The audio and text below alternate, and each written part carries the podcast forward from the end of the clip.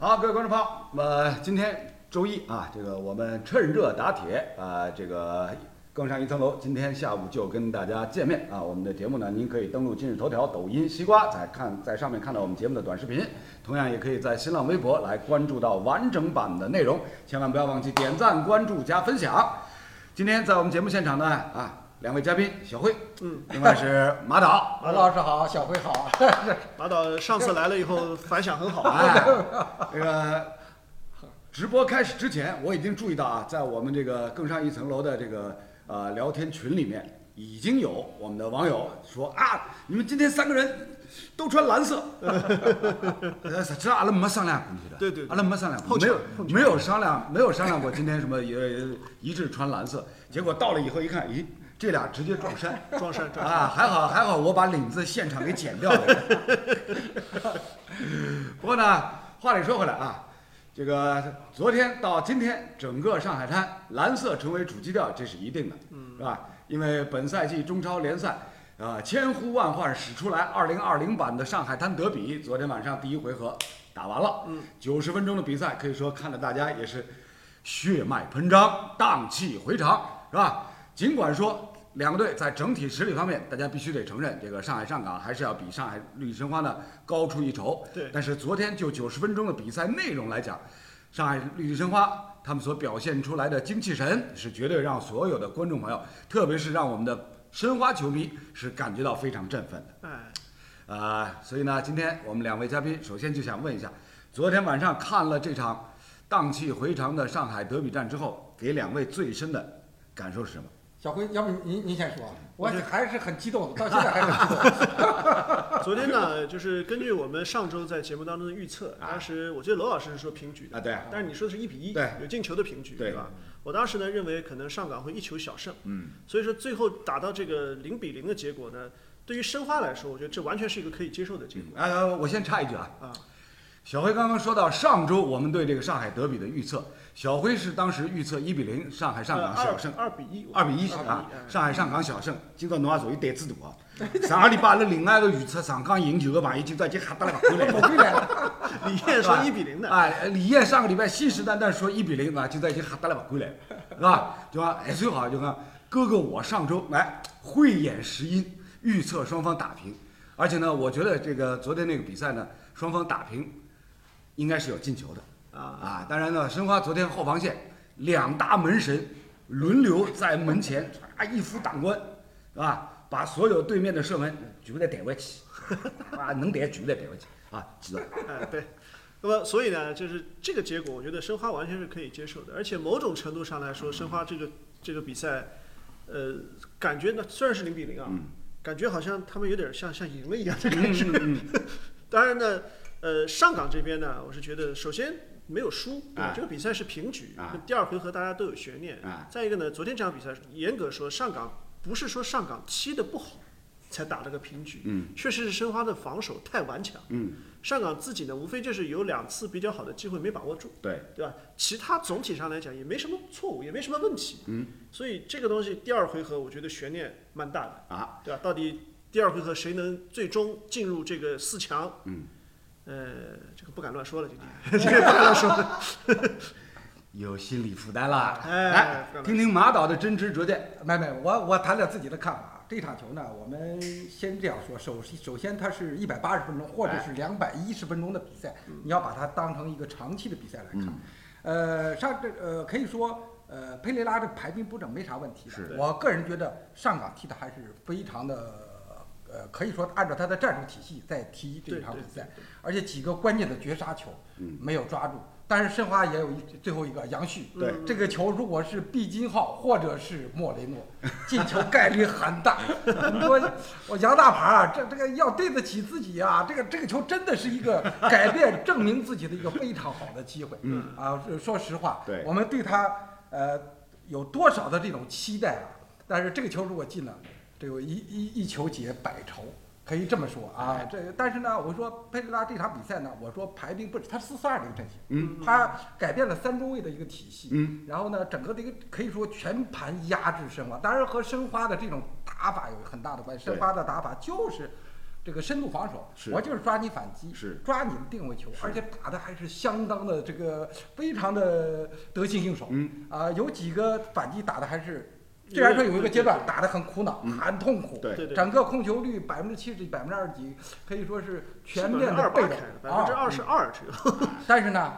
你毕竟这个上港的这个身价和申花的身价相比，这沙拉威走啊，这差距是越来越大。是，呃，可以说是一个传统豪门和一个新贵在进行较量。嗯这场比赛我之所以说这个双方都踢出来这个高水平的比赛啊，我觉得有几个因素。首先一个，我觉着后防线啊是超水平发挥。嗯姆比亚，你看这几个球，对，这是超出我们大家的理解。我当时说，哎呦，这个大腿，这真是大腿，这个不是我们想象中的大腿。 他对这个后防线，他不单是说对阿瑙的防守特别到位，嗯嗯嗯呃，狂他对整个后防线贡献很大。是我们说，呃，张路，呃，这个这温家宝两个边路啊，一可以说起到了很重要的作用。但是有两个球突进来，你看嗯博尔克那球也突对进对来，对对你看看对对对很多传中球都非常的到位，但是呢，总是在姆比亚那儿被化解。对，再一个，我们的守门员曾诚，老队员，他在踢红红蓝比赛的时候，在申花，我记得有个低级失误，当时我还头晕，哎呦，可讨厌了，可哪能白，可到我都要擦苍骨啊，可是吧？但当时就觉得，哎呦，三十几岁可不能再出现这种问题。但是你看，一到赛场，这就是老队员的这种情况。对，到了这种关键比赛，他就能迸发出来自己这种斗志、这种能力啊！嗯你看这种比赛，申花啊打得非常的团结，上港也没啥问题，是，他只是拿下比赛的愿望比较强烈。嗯我觉得第二点还有第二点就是申花对这个奥斯卡的这个限制特别好，嗯嗯奥斯卡对上港的传这个这个作用贡作献用太大了，没错没错他是典型的一个中枢神经，嗯承前启后。嗯你看看，对奥斯卡呢，不惜犯规，不惜这个传给你任何的这种定位球的机会是，就是犯规，绝对不让你传出来直传渗透型。因为奥斯卡的传球一旦传出来这种渗透传球，申花是非常的困难的。对因为嗯，呃，刚刚马老师提到了这个昨天这个上海德比战当中呢，上海绿地申花在防守的战术的安排方面啊，重点来遏制对方的奥斯卡核心球员奥斯卡。这个呢，其实在上周我们的节目当中呢，也曾经提到了预预测到了啊，预测到这个绿地申花如何来限制对方的核心球员。上周我们甚至还还提出过这样的假想，嗯就是从这个康师傅角度上来讲，会安排哪一名球员啊，全场用死缠烂打、贴膏药的这种方式来遏制住奥斯卡。啊，昨天一看，哎，果然是这样啊！甚至我们上周都提到了，有可能会用这个钱杰给，是吧？的确，整个上半场比赛当中啊，钱杰给不惜犯规啊，对奥斯卡进行了这个强有力的遏制。呃，当然呢，从这个比赛的内容、过程情况来看呢，呃，给我的感觉，申花呢似乎啊还是把自己的位置呢放的略低了一些，所以呢就全场比赛呃场面上相对是显得比较被动一些，而且呢从数据统计方面来讲呢，也是昨天我在这个演播间呃直播解说过程当中，申花队到下半场有了一脚射门，我是下意识的给两脚给给给这个给李艳做了个手势，他他还没没看明白，万我没敢说呢，就就就就他说是第一次射门吗？ 第一次哦，好打像是，好像是， 就是那个时候都快八十分钟了，啊所以从这个角度上来讲呢，会让大家感觉说，昨天这个康熙师傅啊，整个的一个战术的安排指导，呃，是不是略显保守了一些？其实很大程度上来讲，在中超的赛场上，所有各支球队从恒大开始啊到所有的各支球队，基本上攻击线上都是外援，堆积在进攻线上，嗯后防线呢相对而言跟进攻线相比较，很明显的一个头重脚轻。所以从这个意义上来讲，如果昨天比如说上海申花敢于在前场来投入进攻兵力，压制住对方的后防线上，恐怕这个场面内容形式会完全不一样。这个我我提点不同的看法。啊罗老师啊，这拙见啊，呃，有点顶撞你了。 这个这个没有没有，我们欢迎顶 撞，欢迎顶撞。我那个在英超啊，嗯我记得好像一八不知道一七赛季，曼城对普斯茅斯有一场球，全场普斯茅斯零射门好像，嗯嗯但是最后还是一个一比零，曼城一比零呃获取胜利。就是说，你如果想赢得比赛的时候，你输球概率就好，就是大很多。你这个球，你就是保平的时候，谁想赢你都很困难。是就是刚才罗老师提出来那个，就是说这个球突然间，我觉得是不是偷一个？千万别有这种想法。一旦你振兴前压的时候，后面空档大的时候，上港是四万元呀，嗯各个在欧洲赛场都是响当当的人物。那时候那肯定就产生后防线的问题了。嗯现在之所以我团结一致，我就是保平，所以才有这个结果嗯啊，我是这么理解，不知道是不是？对啊啊，呃，这一点呢，我就是说，可能罗老师觉得昨天申花稍微再嗯再要呃，攻我击上对面稍微再加把劲对，可能很有机会是吧？是我是这样想的，就是这不是一场比赛，嗯这是两场比赛，一百八十分钟。嗯，也就是说，在第一个九十分钟里面，可能从崔康熙也好，从申花也好，指导思想就是我不输，嗯，不管有没有进球无所谓，但是我只要不输球，第一个九十分钟就算完成任务。后面的放到第二个九十分，所以我们为什么看昨天大家一直在说说厄瓜多尔的两个新来的外援都没有上场，没有首发是我们预知到的，嗯，但是替补都没有上场，可能大家都觉得有点意外，啊嗯，那么。但是从某种程度上，只要昨天不丢球，我觉得不派这两个人上场，就是为第二阶段做准备，继续把这两张相对来说比较神秘的 牌留到后面当后手打。嗯啊，当然中午强强我已经说过这个观点了。结果老季当时意思就是说呢，你正面的理解是故意藏着这个牌，哎，另外一个角度理解呢，可能这两张牌确实不怎么够好， 所以不打，对吧？这个也有这种可能性啊。但是呢，某种程度上，我觉得至少这两张未知的牌是一个变数。哎，好不好我们不知道，但是至少对于上港来说，他也会心里有点嘀咕，说这两个人到底什么水平？但是到现在不亮相，嗯，留到下一场比赛还是给你一个悬念。那下一场比赛如果说还是保持，如果上港先进球了，申花可能换上来，呃，争取扳回来。嗯，那如果说一直还是一个平局，平到最后，甚至眼看要奔着加时、奔着点球去了，可能申花最后时候还是会做些人员调整。这个时候给上港的心理带来的压力可能会很大。就如果这是一张名牌，嗯大家已经知道了啊，你就这个水平，哪怕你水平有点强，我也知道怎么防你。但是这是一张暗牌，嗯，我没有任何针对性可以针对你来做任何部署。嗯到最后，比如说还有二十分钟的时候，突然间上来了，那没准就管用了。好，就凭刚才小辉这一段的分析，我们节目组准备出钱买火车票把他送去苏黎世 哦哦， 啊。呃，昨天这个比赛，侬呃啥，侬讲啥话啊讲啥闲话 啊这个人家人家迭个比赛呢是搿能介，就讲从开场，阿拉拿到就讲双方的首发名单个辰光，哎，大概看，哦，申获得果然啊，毕金鳌打中锋，对，喏，毕金鳌打中锋呢，应该讲是是阿拉节目里向老早就预测到的，对伐？因为因为叫第一阶段最后那几场比赛，毕金浩在场上的作用非常明显，对而且他第一阶段打进四个球，是申花队当中进球最多的球员，对，就讲介好个状态，勿拨伊打中锋，浪费啊！对，上江埃面搭一看，诶，中场杨思雨没上，哎，哎上个是一个买名家单里向也没，大名单都没有他。桑特勒好像哎打啊，我我我我我我在我在进演播室之前呢，我就赶紧看了看了大名单，然后赶紧跟跟跟跟上港那边沟通了一下，他们说，呃，是有点伤，但是呢，如果要上场呢，也没有问题哦啊，也没有问题，为保险起见，呃，相同相同情况，上港这边呢就是洛佩斯，嗯，也是说有一点伤，有一点伤啊啊，干脆连大名单都没有进。然后呢，从这个比赛的过程情况来看呢，到最后就讲，申获得五十五人名额全部在全部用用，脱个，对啊，上港用了几个。这用了两次，而且那个守门员是被动换人，是的还不是主动调。现在，所以呢，从搿只角度上来分析个闲话呢，就讲上港就像前头马老师讲个，四个外援蹲辣场子浪向，中前场伊拉个个人个能力啊，整体个叫他配合默契程度，的确创造出来机会也是勿少个，啊，所以从搿一点浪向来讲呢，牌面实力，光看首发阵容，上港很显然昨天除了杨世元以外，其他啊能上的这个最强的阵容都上都上了，我而且嗯我们赛前发了这个预测的阵容嘛，首发阵容我是预测过的，啊就是三后卫、四后卫各摆了一套，啊其中四后卫搿套上港个阵容帮明昨日一模一样。只差了个杨思雨啊，就是杨思雨就差和了杨杨继思啊强，其他侪一样。好了好了好了好了，呃，我到哎苏州去哎我到哎阿拉离离离个离虹桥火车站比较近啊，嗯等下马上拿伊送了跑。呃，所以所以就讲昨日搿比赛呢，就讲双方从首发阵容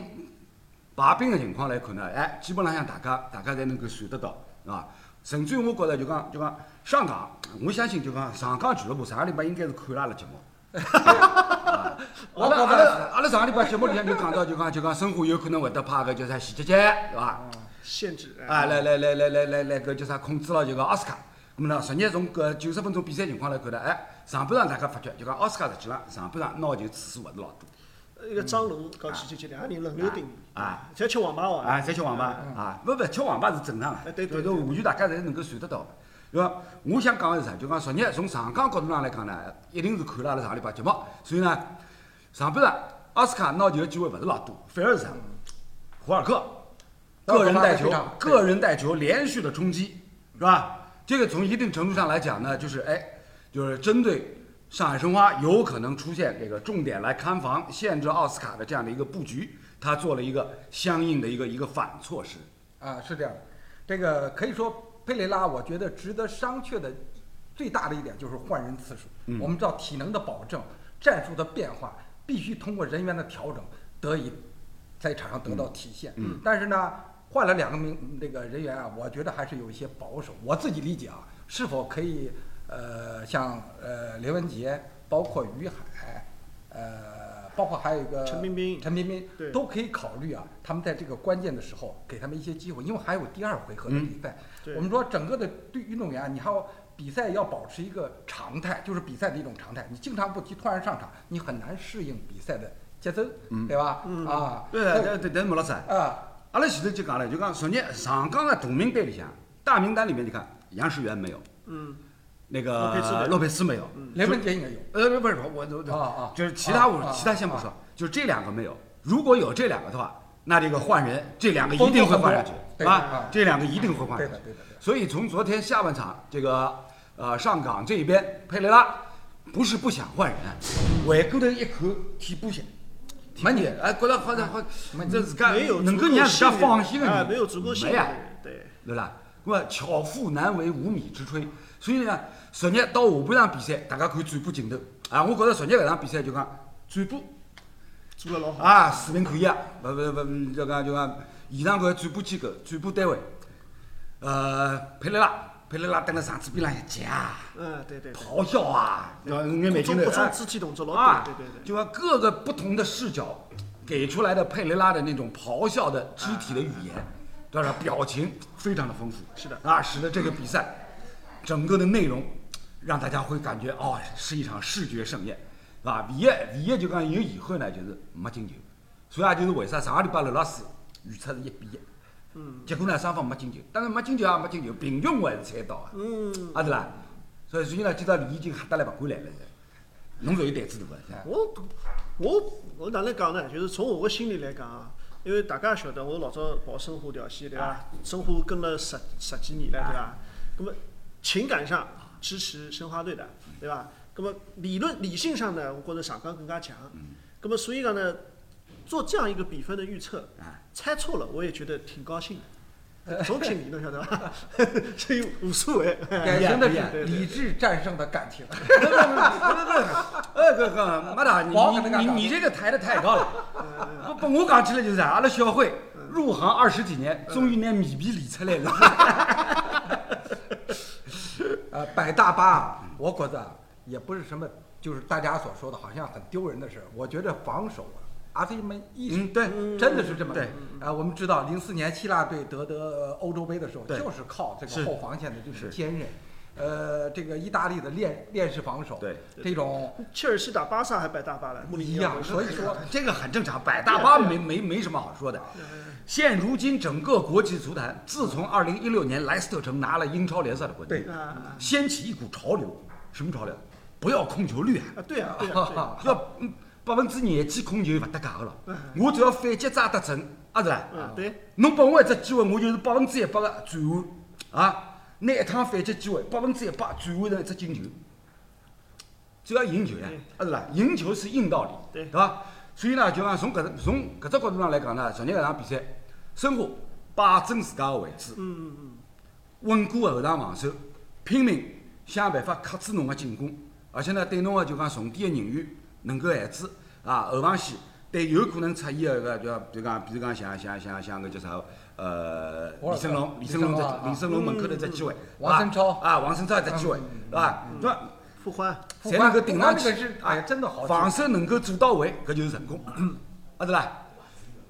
么当然，因为因为为啥呢？就讲历史上向回顾历史，上海德比从来都是不缺少进球的，昨天打成零比零，呃，居然是这个这两支球队新版上海德比历史当中第一次没有进球。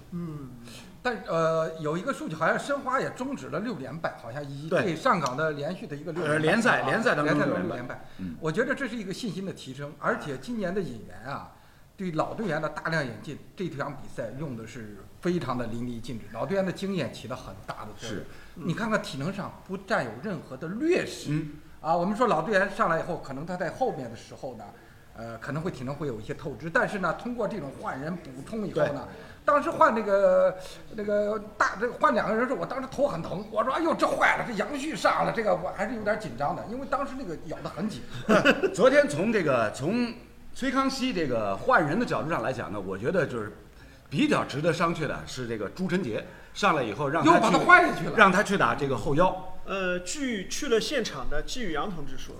朱晨杰是换上去以后有点小伤，为哦，了保护他才把他又换下来。不，呃但嗯是呢，我觉得就是但这个换他上去，我觉得稍微也有点奇怪，就是上去不是打五后卫，上去让他打了个后腰嗯哎，但是呢，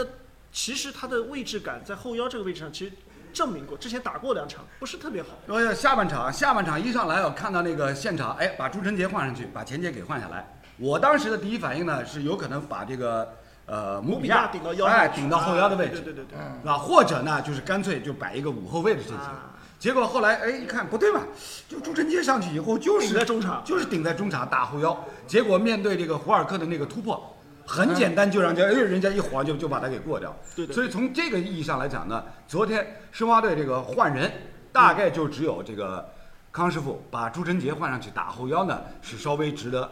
再商榷。我觉得就是说这个换人倒是啊有康熙大帝的他自己的一个想法。嗯首先中中路啊是进球最多，我们知道点球点附近是占整个进球数额非常高对的。对对，把他那种放到中路，主要是防守，没有打算让朱晨杰组织进攻，因为那会儿太吃紧了。但是效果不好啊，上上去以后，朱晨杰发挥不是特别的好，他不在自己熟悉的位置上，没有完全贯彻呃推导的这个战术意图。嗯所以呃，从他个人的特点角度上来讲，让他打到后腰的位置啊，可能也也有不是也很有点顺勉为其对难。对对对对。啊，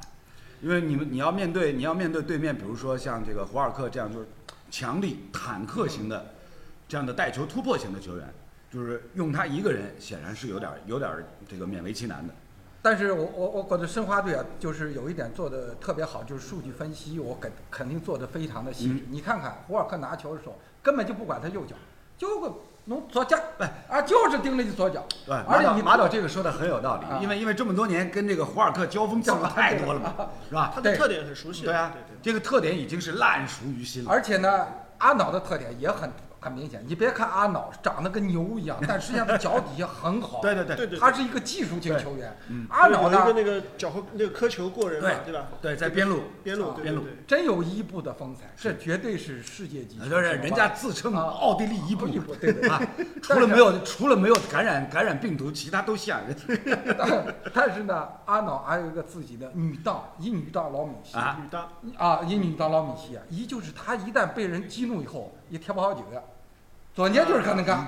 被拢了一卯操了把单了，那个哎，嘎嘎就就夹就是被那个格比较子甩了一下对对对啊对，就出去被啊努比亚就是打在鼻子上面。啊打所在鼻以子上说，，我觉得申花这方面的就是说信息收集还是比较比较比较好啊，就是说他抓住了一些特点球员的一些女当，嗯然后呢有针对性进行布置，嗯，啊，但是呢，我觉得对胡尔克稍微是有一些放松，总觉得胡尔克这个坦克老了。T T 七二老了，但实际上他这拔不起来，老抢攻啊，你看冲起来，哈尼道瓦你看冲起来，到后头全靠胡尔克一个人在冲击的，有一个阶段对，是不是？啊呃，昨天上港这边呢，就是进攻当中最大的亮点，毫无疑问啊，是这个绿巨人胡尔克。对，从上半场打在右边路啊，对着这个温家宝几次的一过一，对，是吧？形成有效的突破，然后呢换位到中路，个人的强行的这个带球的突破，是吧？可以说呢，这个绿巨人呢啊，不愧是有有他个人的特点，在这个中超的赛场上，哪怕他现在这个年纪，对但是仍然给到对手防守线的压力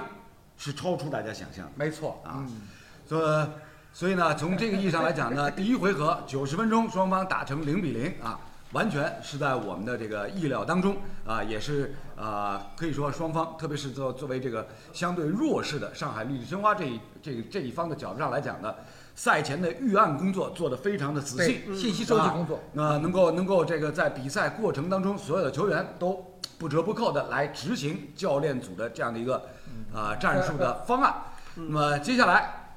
再休息几天，到这个本周五就要进入到第二回合双方的交锋。双方第二回合嘛，这个哎哎， 倒茶倒的我走神儿了。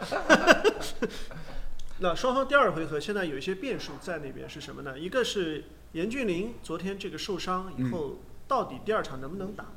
因为我们要知道，就是说第二回合的比赛最大的一个问题是，如果还打平，后面是有加时甚至要罚点球的。嗯常规比赛里面，说实话，陈威没有得到太多的考验。嗯我觉得上他和上严俊凌看不出很大的差别。嗯，昨天陈威到后来，因为申花最后你看射门次数也不多，射正也没有，对，就是有几次高调禁区，他有一次是出击把球打掉，对吧？还有一次是禁区外用头球解决了一次。另外，陈威基本上作为守门员来说，没有很很大的这个工作量。但是真的等到第二回合，如果万一后面加时到点球了，那这个对门将的考验是不一样的。严俊凌能不能及时复出，这个是对上港最大的一个变数。申花这边呢，昨天赵明剑是拉伤了，嗯，下去了。拉伤原理论上那么短时间是不太可能马上复出的，甚至第二阶段是不是还能够打都很难讲。那么他的位置这个空缺是直接用外援来顶，还是说莫雷诺拉到右边去，中间再上一个像朱宝杰这样能拿球的球员？嗯你不考虑于汉超吗？于汉超还是替补？啊，好了好了好了，啊那今朝苏州侬勿去了啊，苏州勿去了， 火车票取消，啊火车票取消。不是你这，你这看着点我和娄老师有同感。我觉得于汉超可以考虑首发，一个个球真的老好。对啊上期啊，侬看看这个右路马上打了活了，而且呢，中场中场的控制于啊拢起来了。这个本来是没有控球力的，这会儿他一上就于变汉化超很大。呢？于汉超是体能不能坚持九十分钟。如果首发你让他去对上初始状态的王申超或者傅欢，没有优势。他要等消耗对方六十分钟以后上去，优势比较明显。所以我认为于汉超要上也是替补。昨天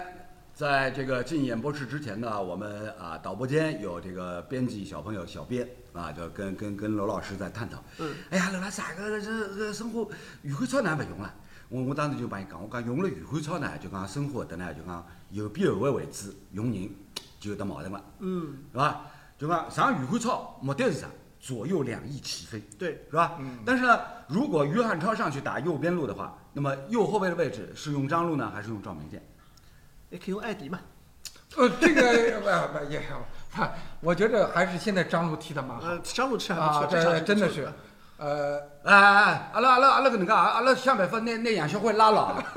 伊就算伊就算自家想去乘高铁，也勿拨伊去了，是 吧？伊勿去了，搿去了绝对出事体了。嗯所以呢，第二回合，第二回合呢，因为对于双方来讲呢，肯定会把昨天这个第一回合的比赛录像带反反复复没的错嗯仔细的研究，然后呢，再来确定，哎，第二回合这个阵容有哪些地方啊需要来做改善，对吧？包括这个伤病员的问嗯题，刚刚小辉提到这个赵明剑的这个肌肉拉伤，对，是吧？是否会影响到第二回合他的上场？然后呢，反过来在上港这一边肯定也是，哎，一看哦，第一回合我这个人员配备方面，我让了两个人，嗯一个杨世元，哦一个洛佩斯，对是这两个吧能不能出来啊，这两个能不能出来？如果杨世元首发上场的话，那么双方在中场有可能区第二域回当中合的这种金绞星杀会会会变得更加的激烈。对对对，是吧？当然，从这个绿地申花的角度上来讲呢，还需要考虑一个，那金信玉对的，是吧？金信玉能不能及时的呃，应该来不及。嗯来不及应该来了不？及，应该来不及。嗯，金信玉应该来不及。这个这个这个我打电话确认过了。内幕蛮多的啊，就看第第五号头交关是吧？第五号头交关，实际上，我觉得金星玉如果真的能复出的话，他在精神上给队伍的这种暗示作用还是很大的，因为他毕竟是申花的真正的工程锤，啊，好的，那么说到这里啊，这个有关第一回合的复盘告一段落。